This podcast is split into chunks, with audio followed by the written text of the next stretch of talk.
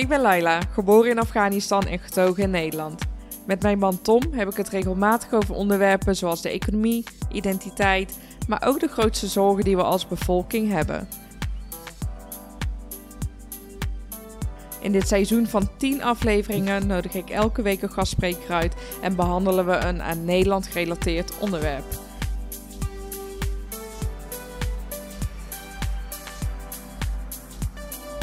Welkom bij Nederkast, ga mee op reis en laten we Nederland samen ontdekken.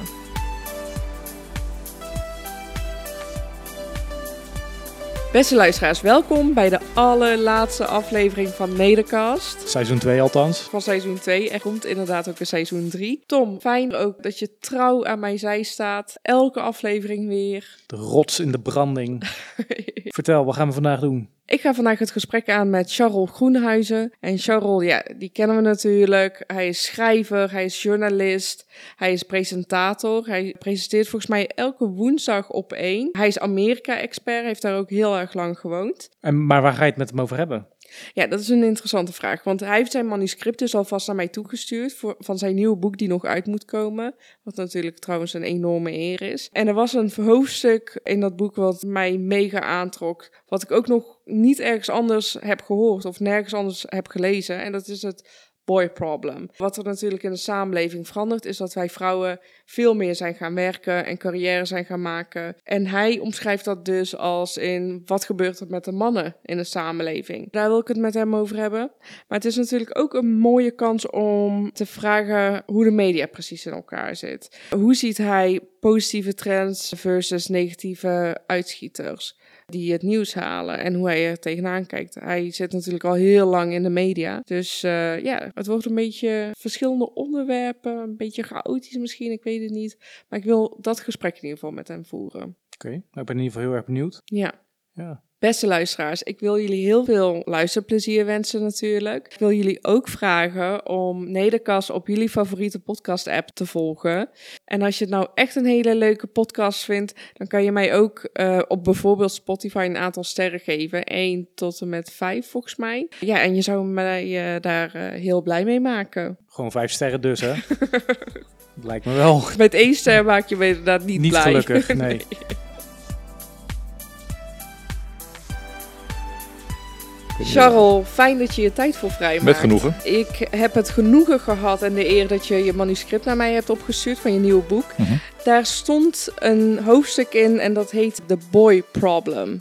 Ik vond dat zo fascinerend en dus ik dacht laten we daarop inzoomen. Wat is de boy problem? De boy problem is het verschijnsel in de Verenigde Staten, maar ook elders. Maar ik, dit boek gaat over Amerika. Dus Ja. de- dat hoofdstuk gaat ook over de Amerikaanse situatie. En het gaat over het feit dat eigenlijk in toenemende mate in Amerika er een grote groep jongens, jonge mannen, mannen Ja. is, die niet meekomen. Ja. Eh, Die buiten de boot vallen.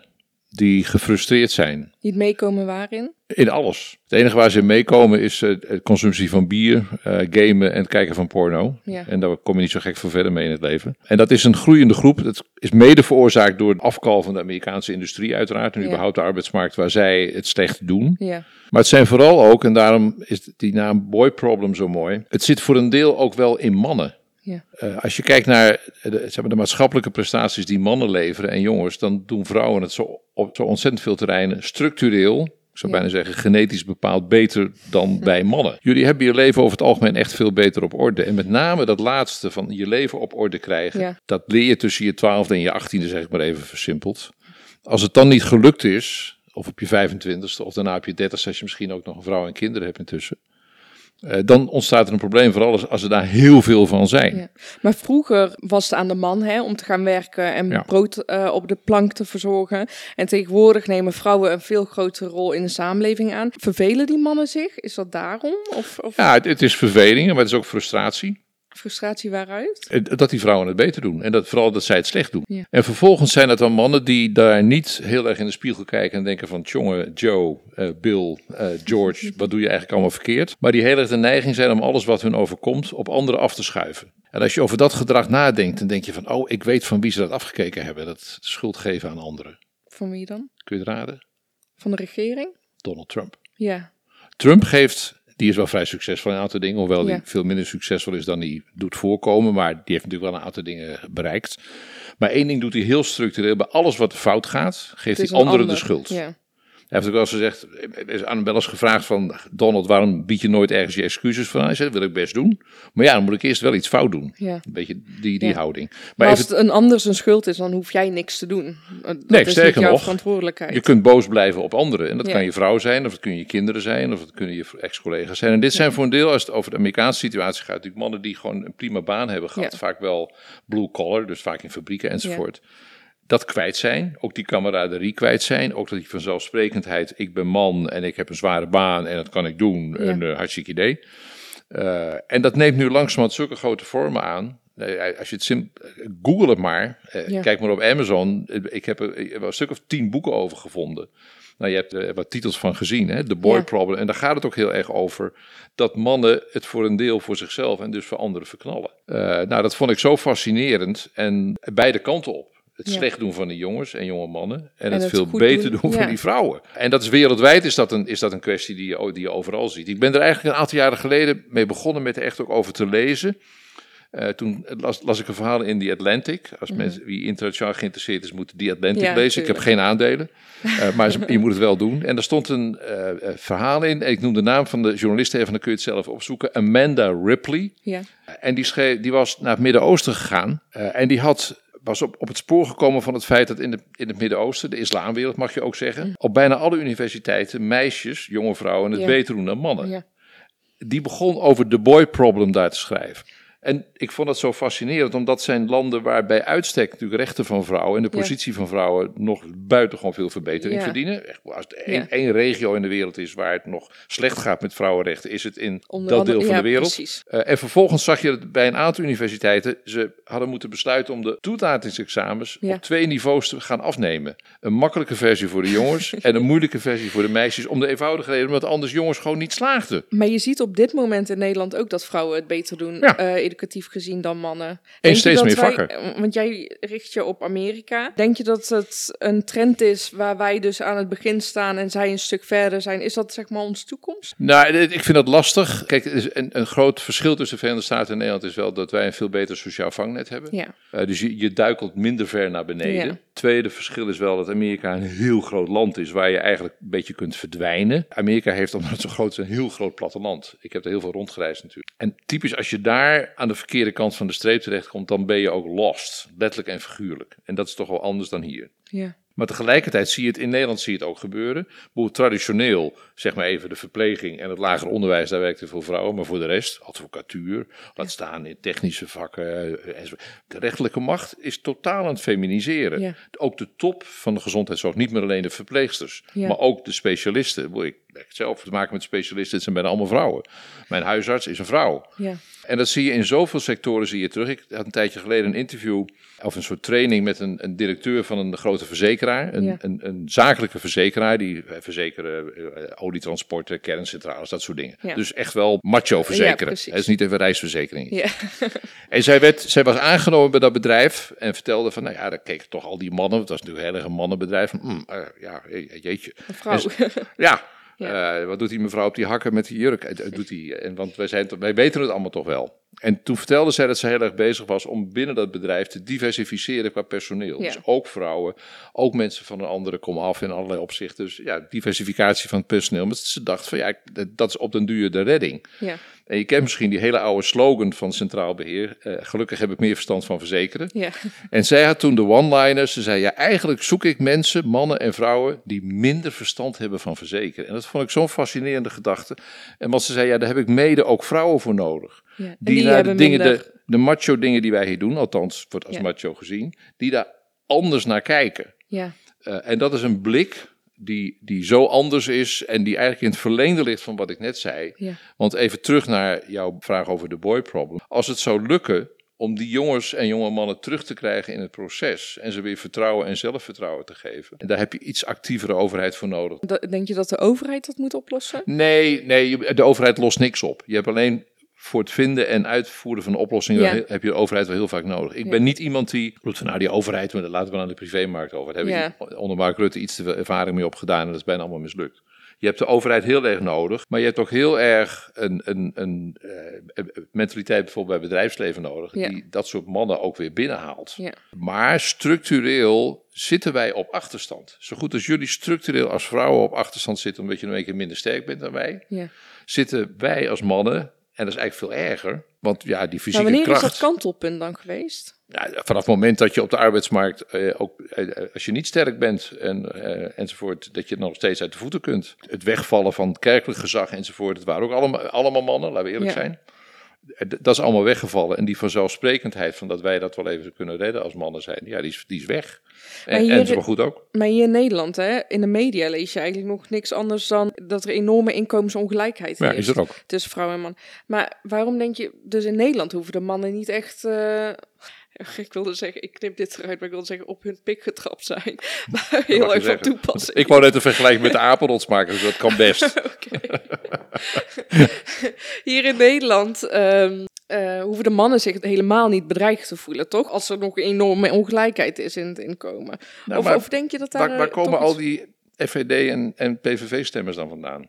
Er zitten natuurlijk ook vrouwen tussen. Het zijn niet alleen maar stemmen, maar Ja. voor een flink deel wel. En als je zeg maar, het Trump-publiek in Amerika eh, Ja. en het FVD-publiek, Forum voor Democratie-publiek hier, dat, is, dat heeft wel, dat zitten wel overeenkomsten in. Ja, Er zitten ook qua denken en qua, qua levensfilosofie zitten daar wel vergelijkingen in. Beide zijn het partijen met een boze achterban. Ja. En als je, als je een partij bent met een boze achterban, dan ben je niet toekomstgericht. Dan ben je alleen maar naar jezelf gericht. En, Ja. eh, Gaat het om het individueel belang en niet zo goed om het, eh, en niet zozeer om het algemeen belang? Ja, maar je ziet ook, deze groep ziet geen van tweeën. Je ziet het eigen belang niet meer, want dan gaan ze onmiddellijk ophouden met het bier drinken en op de bank hangen. Ja, En een vrouw vervelen. Dan gaan ze gewoon aan de slag. ja dat is waar. Eh, dan gaan ze, de- het, het, het is een prachtig boek van meneer Reeves. heeft ook een boek geschreven over de boy problem. Is gaan kijken. Eh, in een aantal staten in de Verenigde Staten, het verschilt nogal per staat, Ja. zijn er programma's voor eh, mensen die op hun 3, 24 denken van shoot. En toch ben ik eigenlijk qua opleiding tekort gekomen. En er Ja. zijn faciliteiten voor. Ook, Ja. dat hangt een beetje van de staat af. In de republikeinse staten wat minder, in de democratische wat meer. En die is gaan kijken, die meneer Reeves, van wie maken daar nou eigenlijk gebruik van? Een soort tweede kans onderwijs. Ja, dat is voor drie kwart, 80 is dat vrouwen. Ja. En die mannen krijgen het aangeboden voor een deel gratis. En ze doen het niet. Maar Ze blijven er op die bank hangen. is dat gewoon het aard van het beestje?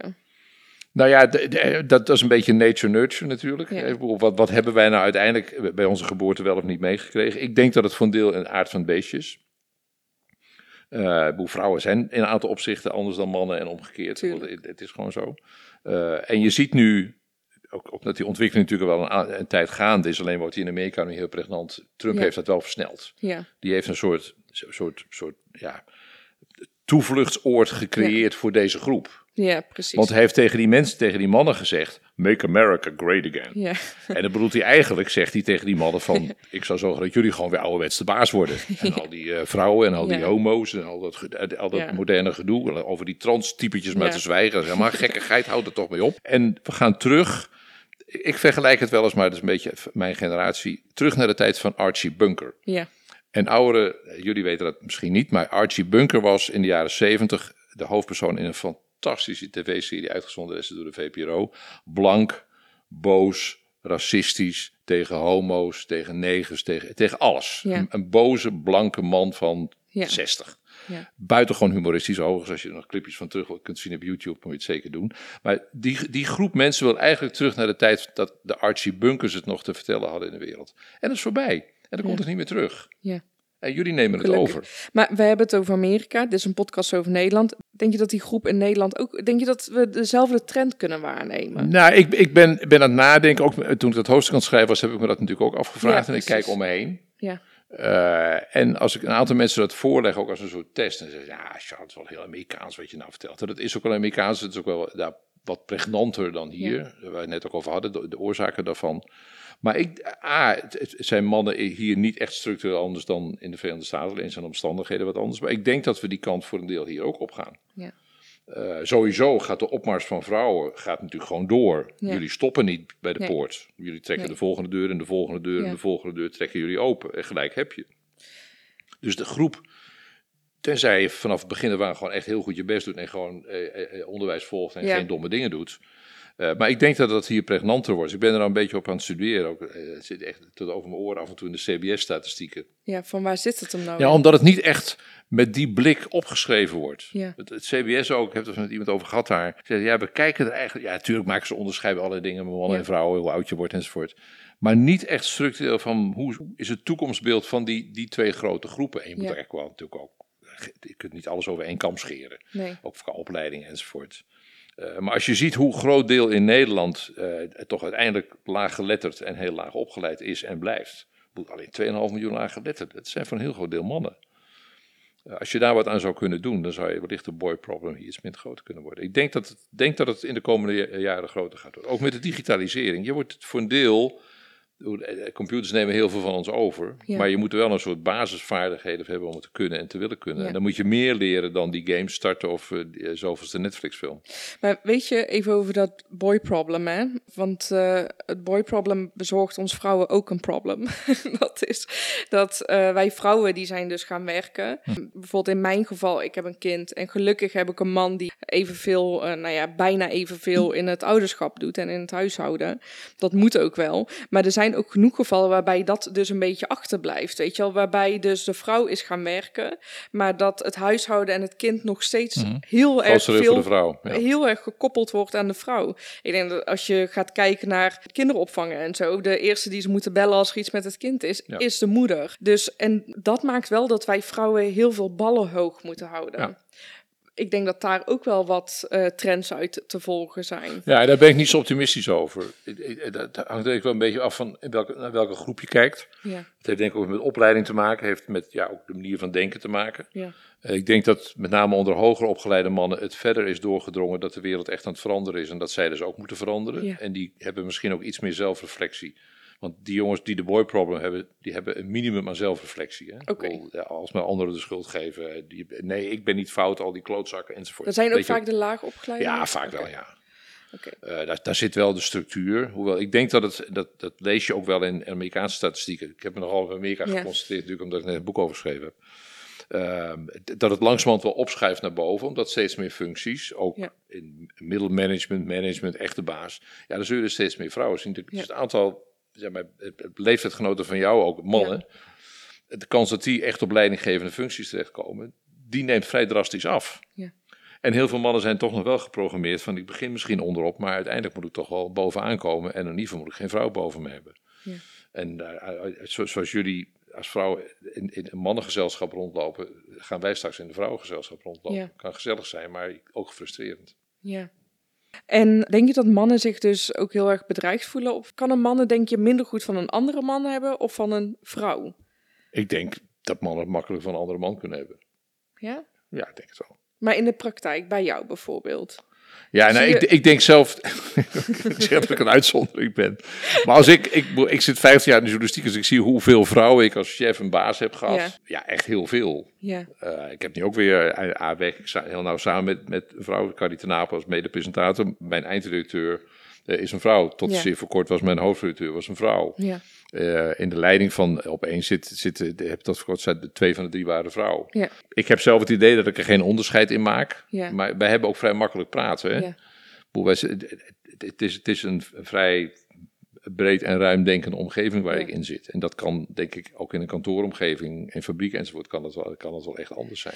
Denk je dat als eh, mannen zich gaan vervelen, omdat ze dus, ze zijn fysiek sterker. Ik denk dat als je in het criminele circuit kijkt, dat het vaak mannen zijn in plaats van vrouwen. Denk je dus dat dat een groep is die groter wordt? Dus als een man zich gaat vervelen, dat de consequenties erger zijn dan wanneer een vrouw zich gaat vervelen? Ja, nou ja, wat je in Amerika nu ziet, is dat, eh, zijn ze wat verder, daar zie je dat dus heel erg gebeuren. Ja. En ik denk dat dat voor een deel naar Nederland komt. Ja. Eh, en daar, eh, vergis je niet wat daarbij eh, ook om de hoek komt kijken, is de verkleuring van Nederland. De Verenigde Ja. Staten gaat het heel hard. We zijn op de richting, in de richting van 50% non-white, zoals dat heet. Ja, Eh, in Nederland is dat niet zo ver, maar dan gaat het voor een deel ook wel die kant op. De hele discussie over immigratie en vreemdelingen en asielzoekers, nou, Ja. eh, veel eh, kleurzelfde plaatjes. En voor een deel nemen die ook eh, het werk van anderen over. Nou, jij bent er zelf een voorbeeld van. Je bent de Afghaanse afkomst. Ja. Hartstikke Nederlands intussen en ambitieus en succesvol. Ja. Ja, typetjes zoals jij hadden we 50 jaar en 40 en 30 jaar geleden niet. Nee. Maar nu wel en er komen er steeds meer. En jouw dochter eh, die dan half Afghaans of half Nederlands Ja. is. Maar die, die groepen, dat, dat gaat echt heel snel. Ja. Voor je het weet is hij ook twintig en eh, krijgt dezelfde ambities als de moeder waarschijnlijk. ja, dat hoop ik ook. dat Schat ik ze, maar zomaar in. Eh, maar dat, die, die verkleuring, en nou goed, dat zie je in de politiek ook terug. Ja. Het zijn natuurlijk toch politieke partijen, FVD en met name PVV, die daar gebruik, CQ misbruik van maken. En dat is denk ik in Amerika is dat een hele, ik, niet voor niks is de kreet van Donald Trump dan Make America Great Again. Terwijl hij eigenlijk, dat zal hij nooit hardop zeggen, eigenlijk bedoelt van Make America White Again. ja. Klinkt Maar- cynisch, maar dat is wel waar. En dat is voor een deel terug Ja. naar de goede oude tijd. Eh, En dat is- was meer dat wit. zit- Amerika, ik vind dat een heel verhaal apart. Denk je niet dat in Nederland, het nuchtere boeren Nederland, ik denk dat we altijd die nuchterheid zullen houden. Toch? Dus dat we niet hele gekke gedachten gaan krijgen en heel gek gaan doen. Ja, maar je bent niet zo nuchter meer als je eh, een bepaalde ambitie hebt. En aan je vader hebt gezien dat hij dat waar kon maken. En jij bent de volgende generatie en je kunt het niet meer waarmaken. En je, kunt, en je, ziet, je ziet om je heen zie je je werkomgeving ingrijpend veranderen. Ja. En voor de zoveelste keer is er een keus bij een promotie van wie nemen we voor die promotie. En voor de derde keer achter elkaar is het een vrouw. Ja. En met een beetje pech nog een vrouw met een kleurtje ook. Ik, de- ik denk dat dat doorzet. Er wordt wel eens gezegd, eigenlijk alles wat in Amerika gebeurt, gebeurt 10 of 20 jaar later ook in Nederland. Dat is niet altijd zo, maar vaak wel. Ehm, ja, ik, ik, ik vermoed dat, dat dat voor een deel doorzet. Eh, het enige wat je, omdat je er vroeg bij bent, moet je erover na gaan denken. Ja. Er zijn ook een aantal landen zoals Zweden en IJsland en zo, maar die lopen altijd voorop. Zijn ze dus echt aan het nadenken hierover? Hè? De overheid Ja. is, er komen rapporten daaruit, inderdaad over dan de boy problem in het Noors. Ik weet Ja. even niet precies wat de boy problem in het Noors is. En ik geloof in Nieuw-Zeeland ook. Dat zijn typisch van die landen die daar heel erg op letten. Misschien niet voor niks, ook nog alles vrouwelijke premiers in die landen, maar dat zeiden. Maar die, die zijn heel erg aan het nadenken, wat is de rol ook van de overheid? En hoe kunnen we hier op den duur mee aan de slag? Al was het maar het simpele feit dat we enorme tekorten op de arbeidsmarkt Ja. hebben. En die worden alleen maar groter. Maar en we hebben ze ook heel erg in verzorgende beroepen nodig. Dus een hoop van die stoere mannen, die moeten straks eh demente bejaarden gaan helpen. En die moeten in een eh, ziekenhuis eh, nieuwe luiers omdoen. En die moeten misschien schoonmaakwerk gaan doen in plaats van vrouwen. Ja, Even een andere kant op. Hè. Als je kijkt naar de gelukkigste kinderen op de wereld, dan zijn Nederlanders, eh, die zijn daar, die, die zijn er koploper op. Ik heb vorige week heb ik een eh, spreker gehad, Xander, en ik had het met hem erover en hij zei van, ik weet het ook niet, maar ik denk dat dat komt omdat de vrouwen in onze samenleving, we hebben de grootste groep parttimers, er is veel Mhm. op aan te merken, maar het zorgt wel dat de vrouwen een balans hebben. Mhm. Ze gaan erop uit en ze maken carrière, maar ze willen ook thuis zijn en hun kind opvoeden en het is in balans. Dus denk je niet dat, dat het op een gegeven moment een soort van afvlakt? Want we kunnen, zeg maar, we willen ook moeder zijn. Hè? Dat is niet een straf. We willen dat. En dat het dus op die manier, dat het stagneert. Nee, ik denk niet dat het stagneert. Ik denk dat je eh, op de arbeidsmarkt hele andere verhoudingen krijgt. Eh, dat werkgevers ook, ook gedwongen, omdat ze geen goede mensen meer kunnen krijgen. Eh, in toenemende mate ook vrouwen zullen accommoderen die dat willen doen. Die Ja. in combinatie willen eh, maximaal drie, drieënhalve, vier dagen werken. Ja. Ik denk dat je niet daar heel veel onder moet gaan zitten. Ik hoor uit het onderwijs van mensen die banen van twee dagen hebben. Dat lijkt Ja. me niet zo handig, ook voor de organisatie niet. Eh, maar, maar in toenemende mate, wat je bijvoorbeeld in de Verenigde Staten nu ziet, is dat steeds meer ook met name die, die techbedrijven bijvoorbeeld jonge vrouwen van pak Ja. jouw leeftijd. Eh, dat je op kosten van de baas eh, eitjes mag laten invriezen. Dat je op, eh, op je veertigste nog bedenkt van oeps, ik wilde toch wel een kind. Dat je nog, nou ja, enzovoort. Wat vind je daarvan? grote voorde- Ja, dat lijkt me ontzettend verstandig. Ja. Lijkt me extreem verstandig. Eh, eh, eh, Ze kunnen nog een jaar of tien van het talent van die vrouwen fulltime hè, eh, gebruik maken. Want in Amerika is hard werken meestal. Eh, en als je, als je als werkgever structureel daar zo over gaat nadenken. Ja. Dus ik denk dat je aan de ene kant zeg maar, de, de, de- de emancipatie en verder oprukken van vrouwen. Het voor een deel terugzakken gemiddeld relatief van mannen. En Ja. als je daar slim mee omgaat, nou, daarom zijn ze in een paar landen daar heel actief mee bezig nu. eh, dan denk ik dat je de verdeelde gevolgen zou kunnen opvangen. Ja. Maar als ik nu naar het politieke klimaat in Nederland kijk, dan ben ik er niet altijd optimistisch over. Nee. Wat denk je dat de positieve uitkomsten zijn van deze trend? Dat we voor een deel echt een andere samenleving krijgen. Je dat, kunt het ook omdraaien en zeggen, kijk eens terug van als de afgelopen honderd jaar de vrouwen de baas in de wereld waren geweest. hoe had zou de dan wereld er anders gelopen? uitzien. Wat denk ja, je? nou, ja, het is heel moeilijk te bepalen. De drie een paar van de allergrootste schurken, eh, Hitler, Stalin, Mao. eh, wat- wat zou er gebeurd, geweest zijn als dat vrouwen geweest zijn? Dat kun je niet, dat, dat weet je niet. past helemaal niet in, in het beeld van Ja. toen. Maar als je probeert te bedenken wat er dan gebeurt, of Saddam Hussein, hè, dat Ja. soort mensen, Kim Jong-un enzovoort, waarom is, worden daar nooit vrouwen de baas? Eh, Poetin nu, als Poetin, wat zou er gebeuren met Poetin een vrouw was? Nou, Ja. dat is allemaal vrij denkbeeldig natuurlijk, maar het is wel een soort gedachte-experiment. Kun je toch niet goed voorstellen dat die gruwelijkheden die in die 20e eeuw hebben plaatsgevonden, dat die met evenveel vrouwen aan de macht als er nu mannen aan de macht zijn geweest, dat er eenzelfde wereld was ontstaan? Ik denk van niet. Misschien zou er balans zijn geweest in keuzes die gemaakt worden. Ze zouden meer geluisterd hebben, schat ik, Ja. om te beginnen. Charles, jij zit al jaren in de media. Wat denk je dat de media voor invloed heeft op eh, hoe we denken en hoe we naar trends kijken? Ook naar een deze, hè, naar de boy problem. Stel dat we dat nu enorm veel gaan benadrukken. Denk je niet dat het probleem daardoor groter wordt? Nou ja, je zou moeten kijken of je, eh, eh, eh, behalve dat je het signaleert dat er een probleem is dat groter zou kunnen moet je gelijk wel nadenken over oplossingen. Ehm, en het is waar, het, het, beeld, kijk, wat mensen over de samenleving om hun heen weten, Ja, dat weten ze uit de media. Het Ja. enige wat ze uit eigen waarneming hebben is hun eigen gezin ja, en de buren en misschien de straat. Maar eigenlijk alles voorbij die straat, van de buurt en van de gemeente enzovoort, heb je toch uit media. ja, Eh, reguliere media of social media. Maar ga even uit van die reguliere media. Want Die social media kunnen jij en ik verder niet veel aan Nee. doen. Ehm, en dan, dan, ik heb altijd gezegd van de, de- wat wij als media, en ik maakte zelf al 50 jaar, ja, ik zit 50 jaar in de journalistiek. Ehm, wat wij doen is het, het, het ophouden van een lachspiegel. ja. Eh, en ook nog een, Wat betekent dat? dat je een vertekend beeld hebt. En ook nog een beslagen lachspiegel. Nou, daar zie je helemaal bijna niks meer in. En de, die, je denkt dat je nog wel wat ziet, want je ziet jezelf al in die spiegel. Maar het, het zelfbeeld wat we hebben is, is, is kronkelig en is heel diffuus. Vertroebeld, ja.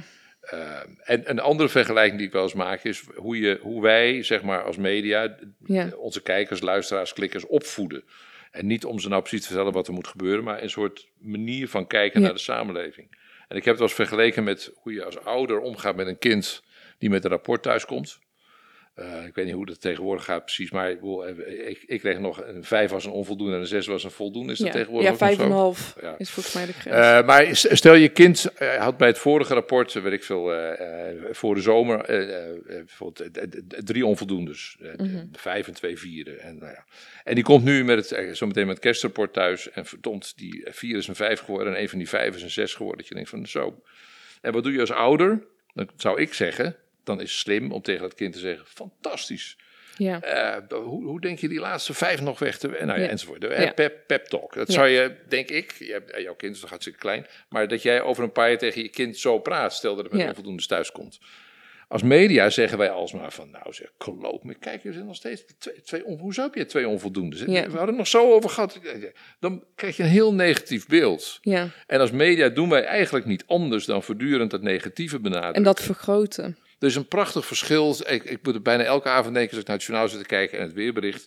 Eh, die hebben, hebben toch een soort neiging van nou, als er ergens een beetje de zon schijnt, dan schijnt ergens de zon. Die zeggen Ja.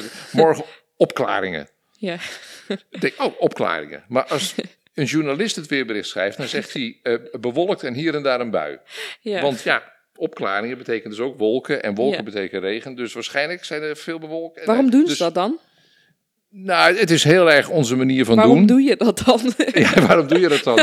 nou ja, het is voor deel, voor deel is het lastig, omdat nieuws is alles wat afwijkt van het gewone ja, en snel gaat. ja, Eh, en een trein die op tijd aankomt, ja, dat, dat, voor dat bij de NOS soms ook wel een uitzondering is, maar is een beetje flauw. Eh, maar een, een trein die niet verongelukt is geen nieuws. Ja. Eh, iemand die niet vermoord was is geen nieuws. Maar als je structureel nadenkt en kijkt naar eh, eh, wat zich structureel in de wereld afspeelt, Ja. dan is het decor waar, waarin wij allemaal opereren. ja, Op dat toneel kan nog van alles gebeuren, maar het decor eigenlijk waar je, waar je alles tegen projecteert. ja, Ik noem wel eens als voorbeeld eh, mensenrechten. ja, Ehm, nou ja, ga eens even uit dat we nu 2000 jaar met z'n allen bestaan. Dat is natuurlijk wel lang, maar even voor het gemak. Van die 2000 jaar is er eigenlijk 1950 jaar niet op mensenrechten gelet. Ook niet op de positie van vrouwen of op de positie van kinderen. Als je ziet waar wij ons nu druk over maken. We hebben ons natuurlijk van die die 1950 jaar druk moeten maken over ons materiële welzijn. ja, Dat, eh, een beetje behoorlijke gezondheidszorg, huisvesting, onderwijs enzovoort. Nu komen we eraan toe, sinds 50, 60, 70 jaar, Ja. sinds de Tweede Wereldoorlog, dat we nadenken van wat zijn structureel de rechten van mensen, en van dieren dus ook, eh, waar we nooit aan toe kwamen. Nee, want Dat eerst hadden we de basisbehoeftes die niet voorzien, in Maar voorzien dat we überhaupt nadenken over gelijke rechten voor vrouwen, dat is echt hartstikke modern hoor. Ja. Het is heel erg nodig. ja, inderdaad. Maar het is niet gewoon in de zin van dat we het. Ja, nee, maar dat hebben we altijd wel gedaan. Ja. Nee, dat doen we pas sinds 50 jaar. Het en is ook curieus, curi- nog één zin. Ja. Curieus is dat die beweging van mensenrechten, ook internationale samenwerking, is gevolgd direct op de Holocaust. Ja, We vermoorden, nou, we vermoorden, er zijn 6 miljoen mensen, en als je de hele oorlog bekijkt, zijn er tientallen miljoenen mensen omgekomen. ja, En onmiddellijk daarna, na 1945, zijn we met z'n allen gaan nadenken over mensenrechten. En zijn we gaan nadenken, denk aan de VN, IMF, Wereldbank enzovoort. Zijn we gaan nadenken, hoe kunnen we internationaal samenwerken? De wereld zou er anders uitzien als we die omslag toen niet gemaakt hadden. Ja. Het was uniek dat we na zo'n gruwelperiode ja. In de hele wereld, dat we zo snel die omslag hebben gemaakt. Ja. Profiteren we nog elke dag van. Ja, je had in je boek eh, Leven Nederland, eh, heb je op een gegeven moment iets geschreven als, ja, lang geleden, maar het geldt eigenlijk nog steeds. Hè? Eh, heb je geschreven de stijging van armoede van de laatste paar jaar, zo kan je het bekijken, of de daling van de laatste 50 jaar. Ja. Dat is waar ik eigenlijk altijd, nou ja, probleem wil ik niet zeggen, maar dat is wel wat mij frustreert soms. Als ik om me heen kijk en mensen zie die dus somber worden tegenover Nederland en, en de toekomst en zo. En heel veel heeft ermee te maken met het nieuws. Weet je wel, mensen kunnen maar zoveel prikkels eh, per dag handelen. En die doen, nemen niet de moeite om te kijken wat, wat zegt het nieuws nou? Hoe kan ik dit relativeren? In- Kijk, als jij moet beslissen of je morgen naar het strand gaat met je gezin. Ja, En eh, je, je hoort eh, eh, veel opklaringen, dan ga je naar het strand. ja, Als je de journalistieke vertaling hoort van veel bewolking en af en toe een bui, zeg je Ja. nou schat, we blijven maar thuis. We gaan maar iets anders doen. Dat is precies het verschil. Maar dat, dat betekent dus dat je op dat moment de keus maakt, ga ik de ene of de Ja. andere kant op, op grond van mijn perceptie. Ja. En die perceptie die bepalen wij als gezamenlijke journalistiek. precies. En moeten we daar iets anders in doen, denk je? Ja, het is wel heel erg lastig. Eh, er, er wordt veel over gepraat. Er zijn ook veel initiatieven. Ja. Eh, bijvoorbeeld op, de, op Windersheim, School voor Journalistiek, wordt nu heel actief. Wordt constru- constructive journalism heet dat.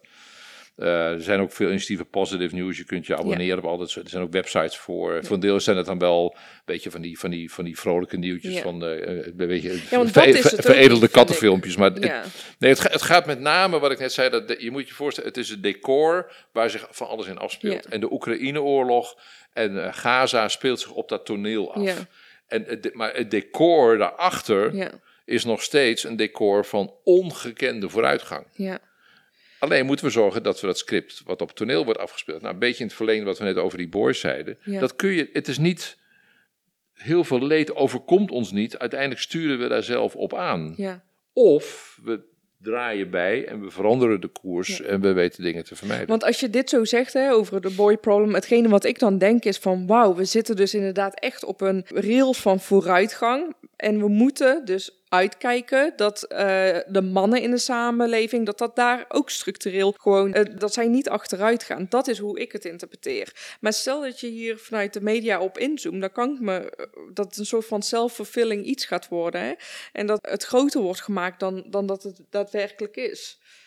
En dat ontmoedigt mensen. ja, nou voorlopig wordt er in de media aan, wat, wat ik signaleer ook in het boek, Ja, wordt vrijwel geen aandacht besteed. Maar Ja. ik heb in het boek ook een eh, hoofdstuk geschreven eh, over generaties. ja, Ehm, ik maak me erg zorgen over een aantal dingen die zich in Amerika nu afspelen, met Ja. name aan de rechterkant. eh, waar eigenlijk de macht gegrepen wordt, ook al hebben ze, hebben ze de macht niet, hebben ze de meerderheid niet. Nou goed, dat is een Amerikaans boek. Maar ik heb, uiteindelijk ben ik uitgekomen op een positieve conclusie, dat ik denk dat de nieuwe generatie, en dat zijn uiteraard mannen en vrouwen, ja, uiteindelijk voor een soort, ja, ik zou bijna zeggen, een soort bevrijdingsbeweging zorgen. Vrouwen zijn daar dus wat verder in dan mannen, Ja. jongens. Eh, maar die nieuwe generatie eh, op, op, in veel opzichten op zo'n andere manier naar de wereld kijkt. Ik zie het aan mijn eigen kinderen, die zijn Ja. rond de 30. Zij wonen niet in Nederland, maar goed, in Amerika en in Engeland waar ze wonen is het, is het niet heel erg anders. Maar die, die naar hun eigen rol en de rol van mensen om hen heen toch anders kijken. Naar hun eigen verdeling van privé en werk echt anders kijken. Eh, ook de twee jongens hebben twee zoons en een dochter. Dat, wat ik ervan zie, ook wel geëmancipeerde voor een Ja. deel naar kijken. Ik heb mijn hoop ontzettend gevestigd op die jonge generatie. Want jullie, zeg maar, eh, als ik jou tot de jonge generatie nog mag rekenen. net. eh, vind, je, eh, vind je jezelf nog heel jong? Of, ik ben 48, dat, Ja, eh, is niet ja, heel jong. Ja, precies. Ja. Nee, ik Eh, ben 30. ja, ja, ja. Ik reken mezelf niet tot Gen Z natuurlijk, maar, eh, Maar goed, er zit een generatie achter jou alweer, en onder jou. ja. Die ook die Generation Z zit, daar zit je op de hielen, zeg maar zeggen. Ja, En als je een van de waar ik eh, echt met ogen op stiltjes naar zit te kijken, is de genderdiscussie. Ja.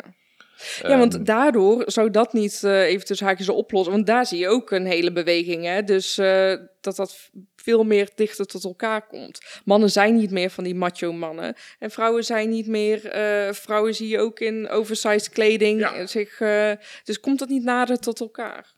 Nou ja, dat hoop ik wel. Ik, ik, ik, ik kom in mijn boek tot de conclusie, ook als je naar een aantal onderzoeken kijkt van hoe, hoe ook jonge en jonge mannen, los van die lost boys, zou ik maar zeggen, Ja. hoe die naar een aantal dingen kijken. Ehm, maar wat zich nu in de Verenigde Staten afspeelt, en hier ook, maar ze zijn denk, denk wel ietsje verder, is ook bijvoorbeeld de hele transdiscussie. Ja. Maar de kern is natuurlijk dat je mag zijn wie en wat je bent. Ja. Uh, en dat, je daar, dat daar geen beperkingen in zijn. Je moet wel goed over nadenken, ook voor de, de politieke discussie in Amerika met, met al die transities en of mensen wel of niet operaties ondergaan enzovoort. Maar het, het, is allemaal, dat is uitwerking. Structureel is dat we, gaan we even uit van die gemakshalve die 2000 ja. jaar, wat veel langer ja. is, maar even voor die 2000, hebben we niet alleen 1950, maar hebben we ongeveer 1990 jaar ja. geleefd. Nou, nou, ja, homo's oké, okay. lesbiennes oké, okay, maar al die andere van de LHBTIQ plus enzovoort, ja. dat is toch wel voor heel veel mensen ontzettend nieuw. Ja. Uh, ik herinner mij nog, ik ben nu bijna 70, ik herinner mij de eerste, eerste homostel wat in mijn Friese dorp kwam wonen in ja. Jouden. Hoe werd erop gereageerd? Ja, dat werd het, het, was nieuws, echt ja. in het dorp. Uh, en ja, ja, die liepen samen over straat en dat, ja, dat waren, nou jij gebruikte daar woorden voor die ik hier niet zal herhalen, dus gaan we nog. Uh, Terwijl Nederland dus, was wel het eerste land met uh, waar, ja, nee, waar homohuwelijk ja. toegestaan werd. We zijn wel heel ruimdenkend. En, uh... Ja, nou, maar ik, ik, uit, uit, mijn jeugd, terwijl ik niet uit een bekrompen milieu kom, of een streng religieus milieu. Mijn ouders hebben, heb, kan niet herinneren die ooit iets onaardigs over ja. homo's hebben gezegd. Absoluut niet zelfs. En toch zat je in een omgeving waar dingen over die mannen werden gezegd die, die vrij schaamtevol zijn achteraf. Dus ik, zeg maar, in mijn lifetime heb ik het meegemaakt van de eerste stap op weg, weg van het hetero-standaardmodel ja. naar uiteindelijk een model waarbij je tegen mensen zegt van geniet van het leven en maak je eigen keuzes, ja. zolang je anderen niet in de weg zit. Uh, en dat is een, wat je met de positie van vrouwen hebt gezien nu, het is een ongekende revolutie. Ja. Als je mensen uit 1900 of uit 1950 in deze samenleving zet, die kunnen de krant niet meer lezen. Die hebben, geen idee waar het over gaat voor een groot deel. De hele technologie hebben ze gemist. Dit hebben ze helemaal gemist. Ja. Maar het feit dat dat nu kan en dat dat nu in steeds bredere kring geaccepteerd wordt. Ik heb in mijn boek wel beschreven dat ik. Ja. Uh, ik heb een aantal dingen misschien wel eens goed voorspeld. Maar twee keer ben, heb ik hem met homo's naast gezeten. Met name okay, het homohuwelijk. Ik heb er twee keer naast gezeten. Om te beginnen heb ik er naast gezeten. Toen mensen, zeg maar 30 jaar geleden. En ik doe al heel lang Amerika ja. natuurlijk aan mij vroegen, Charles, krijgt Amerika net als Nederland ooit het homohuwelijk? En toen ja. heb ik ook in zaaltjes, bij lezingen enzovoort vaak gezegd, ik denk het niet. het is toch uiteindelijk te godsdienstig, te veel opgesloten ja. in benauwde normen ja. en waarden enzovoort. Ik denk, ik denk niet dat dat gaat gebeuren. Daar heb ik mij in vergist. Want het is uiteindelijk met de uitspraak van het eigen Hoge Rechtshof, het Supreme Court in 2015, is het goedgekeurd. De law of the land. Waarom dacht je dat het niet zou gebeuren? Nou, het, het, het, het heel erg de invloed van de christelijke kerken. Ja. Uh, en ja, toch heel veel Amerikanen heel conservatief denkend. Ja. Hè? Boys are boys and men are men en de rest, ja, hallo, al die gekkigheid. Ook heel erg de trend van, nou, dan moeten ze dat maar afleren, ja. alsof het aangeleerd gedrag is. Dat was fout 1. Fout 2 is dat toen dat één keer zover was, en toen je vrij snel in de opiniepeilingen, ja. ook onder republikeinen zag, dat heel veel mensen zeiden van, dat steeds meer mensen ook, mensen kwamen uit de kast natuurlijk. Ja. Dus ineens bleek je een collega te hebben die al twintig jaar met een man samenwoonde. Maar nee, dat was die, vrij, die vrijgezelle jongen. Nee, ja. waren geen vrijgezelle jongen, die woonde al twintig jaar met een man of met een vrouw, of vrouw met een vrouw. Uh, toen dacht ik van, nou ja, dit is nu wel een vooruitgang die niet meer teruggedraaid wordt. Ja. En in de Verenigde Staten, gaat een deel van mijn boek over, zie je nu voor een deel de trend bij een aantal mensen, met name aan de rechterkant, de christelijke hoek, om dat wel terug te draaien. Dus heb ik me vergist.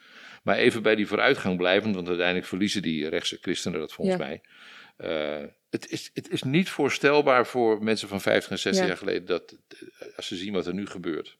En dat is een enorme bevrijding. En een enorme. Het is een mensenrecht om te zijn wie en wat je bent. En dat wordt nu eindelijk wordt dat erkend, Ja. ongekend. Hoe vooruitstrevend wij hier zijn, dat soort gebieden, dat is eh, super uniek. Je ziet dat in heel veel landen. Zelfs in een westers land als Amerika zie je dat niet. Scandinavië wel. Ja, Scandinavië, het het is een handjevol me- eh, landen Mhm. die altijd ons net voor zijn of net niet. Maar we zijn daar heel erg, eh, we, zijn daar, we lopen daarop vooruit. Ja, we lopen erop vooruit, maar er, er komen steeds meer landen achter ons aan. Ja, en dat is goed. Ook in Azië en Ja. in Zuid-Amerika. Hetzelfde geldt met abortus trouwens, maar laten we het even hierbij houden. Dat, die pro- eh, progressieve Ja. trend eh, zie je wereldwijd. En er zullen natuurlijk een aantal, met name ook in de, in de zeg maar, islamwereld, zal het nog ve- veel langer duren. Ja. Het land waar jij ooit vandaan komt, Afghanistan, daar gaat het nog wel even heeft duren. nog wat jaren nodig. Ja, en- over terugslag gesproken. Hè? Want, nou, dat heeft. Jouw land heeft dat natuurlijk in hoge mate meegemaakt. Dus het, de geschiedenis gaat nooit recht uit. Als ik Nee. over progressie praat, ook net wat ik zei over het homohuwelijk in Amerika, daar is nu een soort terugslag. Ja. Althans, een poging tot een terugslag. Dus dat is nooit een smooth Maar line. misschien, maar misschien loopt dat uit op niks, maar worden mensen zich juist even bewust van al de progressie die is geboekt. Ja, omdat bijna iedereen het om zich heen ook ziet. Ja, Ik lees nu veel verhalen, omdat het zo ontzettend actueel is in de Verenigde Staten, over eh, transgender jongeren. Met name Ja. vaak de jonge generatie. Omdat je- als je iets wil ingrijpen, moet je er ook vrij jong bij zijn. Dat is natuurlijk een lastige keus.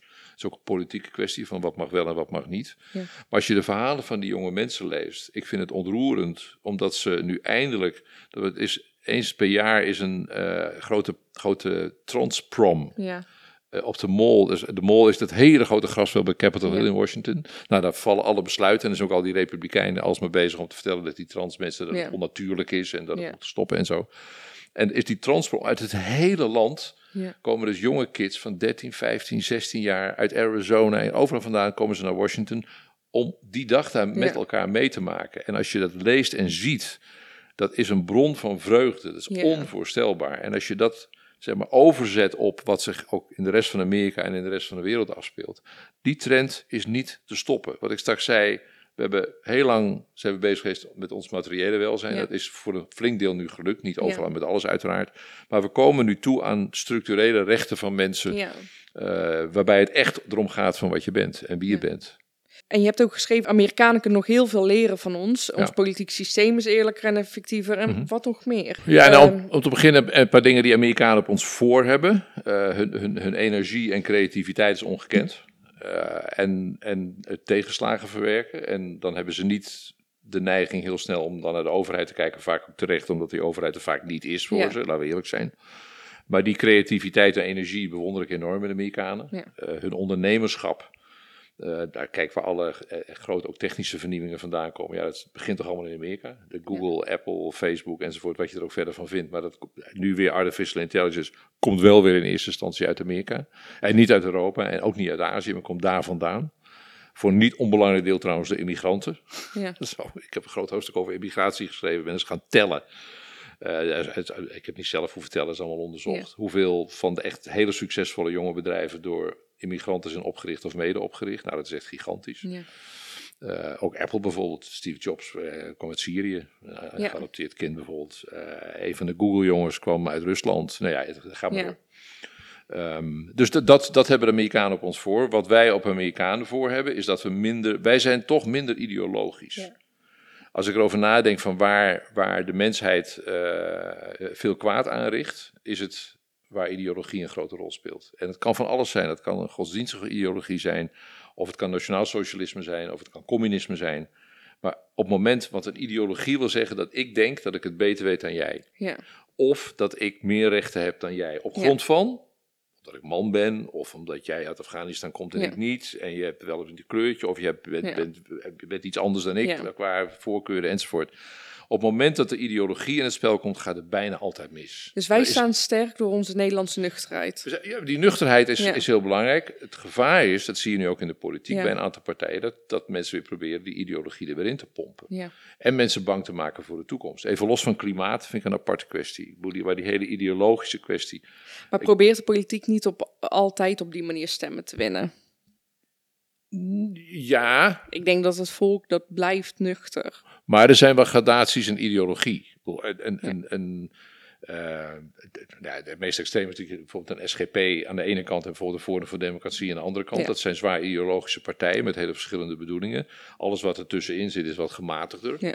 Eh, maar met name ook als mensen in hun dagelijks leven zich laten leiden door allerlei oordelen Ja. en vooroordelen.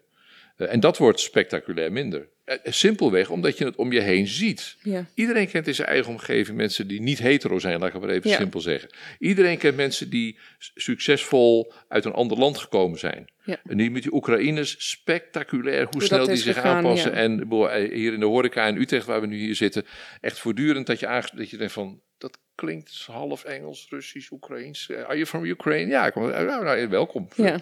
Eh, en ja, ik, ik word er elke keer toch wel weer vrolijk van. Ja, denk je van, zie je wel, het kan. Ja, absoluut. hey, ik heb een laatste vraag. Eh, je schreef, het gaat goed met Nederland. Heel goed. En ik weet dat dit heel lang geleden is, in 2006. Ehm, en wie anders beweert, jokt of kijkt niet goed. Oh ja, ja. we kunnen dat zien. Kunnen, ja. Ja. Jij zit in de media, jij eh, doet heel veel research. Je kan het vergelijken met eh, een land als Amerika. Ben je het hier nog mee eens? ja, absoluut. Oh ja, tuurlijk. Dus ik, ik, sluit mijn ogen, ik sluit mijn ogen niet voor klimaat of Ja. voor de toeslagenaffaire of voor het Ja. Groningse gas. Of voor, eh, Maar eh, over het algemeen, Oh ja. op heel veel gebieden. Ja, het enige, één, één zware nuance is het onderwijs. Het onderwijs kachelt achteruit. Daar kunnen we de ogen niet voor sluiten. Ehm, Dus maar, daar moeten we meer focus op hebben. maar meer geld. En gewoon En meer echt geld. structureel meer investeren. Ik, ben, ik ben nogal geschrokken, moet ik zeggen, van, van het, eh, de voorstellen van eh, Pieter Omtzigt. als het gaat om immigratie. Ik begrijp wel dat je niet structureel meer dan 220.000 mensen per jaar erbij kunt krijgen. Aan de andere kant, ehm, ik, ik, vergelijk het wel van deel met Amerika weer, omdat het, Ja, het zit ook zo vers in mijn geheugen, omdat ik de afgelopen maanden bijna niks anders Ja. gedaan heb. Maar dat geldt voor Nederland ook. Eh, de tekorten die we hebben, we hadden het straks over de boy problem. Eh, ja, waar, waar haal je de mensen vandaan voor de arbeidsmarkt? Dus daar ben ik wel een beetje van geschrokken. Maar op het moment dat je, dat je, dat je nadenkt over, over die lange termijn oplossingen en hoe we er nu voor staan, Ja. heel simpel. Eh, je kunt kijken naar onderwijs naar gezondheidszorg en infrastructuur enzovoort. Je kunt ook aan mensen vragen, ben je gelukkig? Ja, Dat is een soort samenvatting. Als ik aan jou vraag, Ja. van ben je gelukkig? Dan kan het te maken hebben met je privéleven, Ja. met je werk, met of je gezond bent en, nou, enzovoort. Ehm, en als jij je leven dan een 7 of een 8 of een 9 Ja. geeft, zegt dat iets over, eigenlijk over al die factoren. Nou, Ja. Er wordt veel onderzocht. Happiness index is er. ja, En Nederland staat structureel met een paar Scandinavische landen in de top 5. Ja. Wat ik wel fascinerend vind, dat we het eigenlijk... De enige landen waar we het van verliezen, zijn landen waar het de helft van het jaar donker is. ja. Dat vond ik wel weer interessant, maar goed. Maar, het is wel waar. gaat er dus om dat wij in die top 5 zitten en blijven. En het is goed om kritisch naar onze uitdagingen te kijken. En godzijdank hebben we ze. Ik bedoel, we boeken vooruitgang. Er valt altijd iets te verbeteren. Dat maakt ook dat wij het op heel veel vlakken zo goed doen. Omdat we kritisch blijven. Nou, Maar bottom en, line- En, en, en tussendoor, k- structureel geluk, Ja, dat ik ook in mijn boek over Amerika nu heb ik een soort gradatie gemaakt, de mate van beschaving. ja. En beschaving en geluk gaan eigenlijk met elkaar samen. Als jij in een niet beschaafd land. Oh ja. als jij nu in Afghanistan zou leven, dat is in een aantal opzichten nu een onbeschaafd land. Ja. Ik ben niet onaardig over jouw land, maar het is voor een deel een onbeschaafd land, omdat, omdat het geluk van zoveel mensen beknot wordt. Op het moment dat je het omdraait en het geluk probeert de vrijheid te geven om mensen te laten zijn wat ze zijn en wie, wat ze willen enzovoort, dan, word je, dan, dat, dan scoor je een hogere score op de schaal van, Ja. van beschaving. En ik, ik beoordeel mensen eigenlijk altijd, ook politici, dat ik zit te luisteren en denk van, waar zit jij op mijn schaal van beschaving? ja, Waar zit jij op mijn schaal van maak je mensen gelukkig? Of geef Ja. je ze op zijn minst de kans om gelukkig te worden? Je hoeft niet allemaal over te nemen, ben ik tegen. Maar wel geef mensen de. En dat, dan praat je ook over huisvesting. En praat je over onderwijs. En praat je over gelijke rechten. En die twee kernbegrippen, als je daar naar kijkt, naar Nederland. dan Ja. doen we het qua geluk doen we het geen objectief hartstikke goed. Ja. Als je gewoon aan mensen vraagt: ben je gelukkig? Dan zijn ze gelukkig. Eh, en als je vervolgens als waarnemer kijkt hoe beschaafd zijn we hier nu eigenlijk, dan valt er nog wat te verbeteren. Maar ik heb wel eens gezegd van de 200 landen in de wereld hebben de 195 reden om heel jaloers op ons te zijn. ja. En dat vind ik toch wel een hele mooie afsluiter. En, tegelijk, en één zin Ja. nog, die, die, die, die laatste vijf, Ja. er zijn er een paar die het soms beter doen dan wij. Ja. En daar moeten we van leren. Die 195 doen het minder goed, is geen reden om achterover te leunen. Nee. Dat nee. verwijt wil ik niet, want dan gaat op social media, gaan mensen En gelijk dat, los. Nee, nee, nee. En, en dan, weet je, dat is een hele Nederlandse gedachte. In Nederland krijg je amper een 10, want er is altijd wel iets te verbeteren. en dat is wat ons ook ehm, Nederlands maakt, Ja. denk ik. Wees gelukkig, wees beschaafd. Precies. Hey Charles, ik wil je onwijs bedanken voor je tijd. Was me genoeg bedankt. Beste luisteraar, Bedankt dat jij je kostbare tijd hebt besteed aan het luisteren van deze aflevering. Wil je niks missen? Volg dan Nedercast op Spotify, Apple Podcast of Podimo.